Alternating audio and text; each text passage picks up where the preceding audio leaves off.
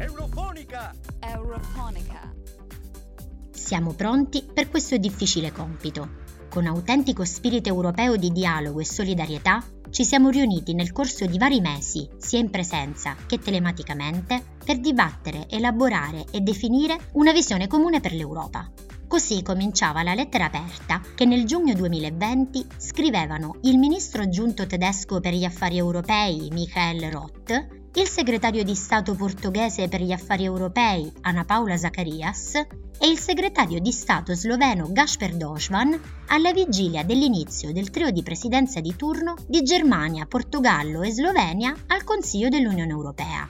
Dopo lo scoppio della pandemia e delle crisi sociali ed economiche che ne sono conseguite, le tre presidenze hanno assunto anche sulle loro spalle la responsabilità di garantire un recupero veloce, resiliente e coeso e anche di porre le basi per un'Europa che sia climaticamente neutra e al tempo stesso inclusiva dal punto di vista digitale, globale e sociale. Ad un anno di distanza, tra poco più di un mese, Sarà adesso il turno della Slovenia di assumere la presidenza del Consiglio dell'Unione Europea, anche se il paese non sembra ancora essersi pienamente impregnato di autentico spirito europeo.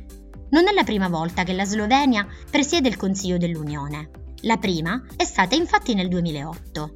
A soli quattro anni dal suo ingresso nell'UE aveva saputo cavarsela benissimo e la sua gestione del Consiglio era stata definita professionale e competente. Cos'è cambiato da allora, vi starete chiedendo?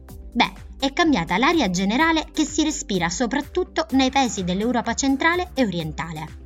I partiti populisti e di destra sono sempre più forti. Anche dove prima non ce n'era traccia, ecco che se ne vedono spuntare di nuovi, come in Romania ad esempio, per non parlare poi dei leader che nei decenni di orientamenti politici ne hanno cambiati parecchi, proprio come nel caso di Janez Janša, il primo ministro sloveno. Janša è una figura molto nota nella politica slovena ed è ormai da tempo definito di estrema destra. Sodale di Viktor Orbán, il primo ministro ungherese, è ideologicamente allineato alla destra populista che è stata sostenuta in questi anni da Donald Trump. In Slovenia lo chiamano maresciallo Twitto per le sue uscite esagerate sul social media e per la frequenza dei suoi tweet. Secondo i critici, l'opposizione e i media internazionali, Janša sta provando ad approfittare della pandemia per trasformare la Slovenia in una democrazia illiberale, sul modello ungherese. Già nel 2015 Janša si era convinto che i media e la magistratura fossero contro di lui. Ha fondato perciò un canale televisivo che pubblica regolarmente teorie del complotto o servizi fuorvianti e falsi sulle politiche migratorie, i musulmani e la comunità LGBT. Ultimamente ha utilizzato il periodo di crisi provocato dal coronavirus per rafforzare il suo potere e soffocare le voci critiche. Ha adottato misure pubbliche molto pesanti per contrastare la pandemia, senza consultare le autorità sanitarie, e ha attaccato pubblicamente i giornalisti e le ONG. Tempi straordinari producono scelte straordinarie, continuava la lettera aperta di cui vi parlavo prima. Almeno in questo, Janša sembra rispecchiarsi in pieno. A Lubiana, inoltre, il governo continua a perdere pezzi e nei prossimi giorni l'agenda dei lavori parlamentari dovrà occuparsi di ben due diverse mozioni di sfiducia, una verso il presidente del Parlamento Igor Zorgic e una verso lo stesso Janša.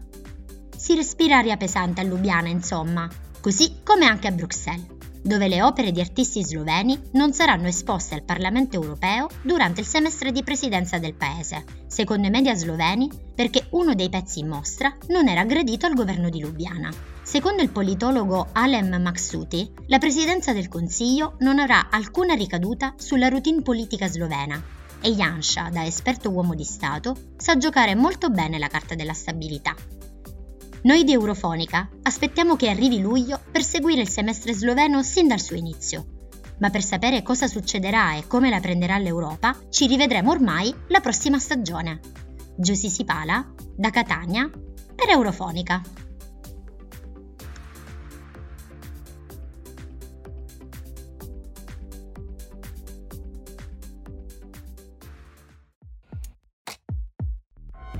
Euro. Funny cat.